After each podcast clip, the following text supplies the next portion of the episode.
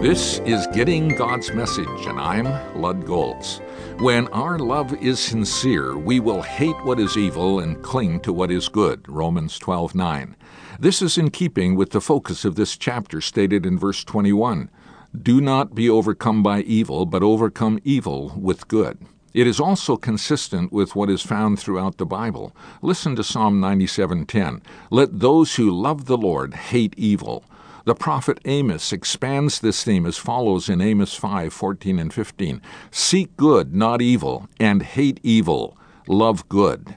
Paul amplifies this in 1 Thessalonians 5 21 and 22.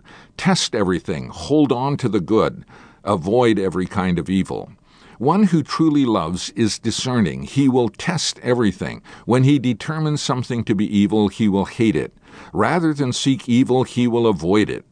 I was intrigued by what Amos said just before he says that we should not seek evil but rather hate it. He says in Amos 5:13, "The prudent man keeps quiet in such times, for the times are evil."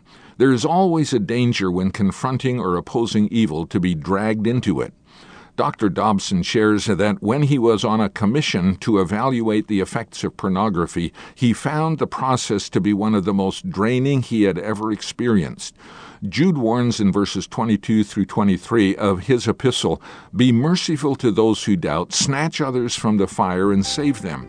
To others show mercy mixed with fear, hating even the clothing stained by corrupted flesh. Love hates evil because it is so destructive to all who are exposed to it. Jesus hates evil, and so should you.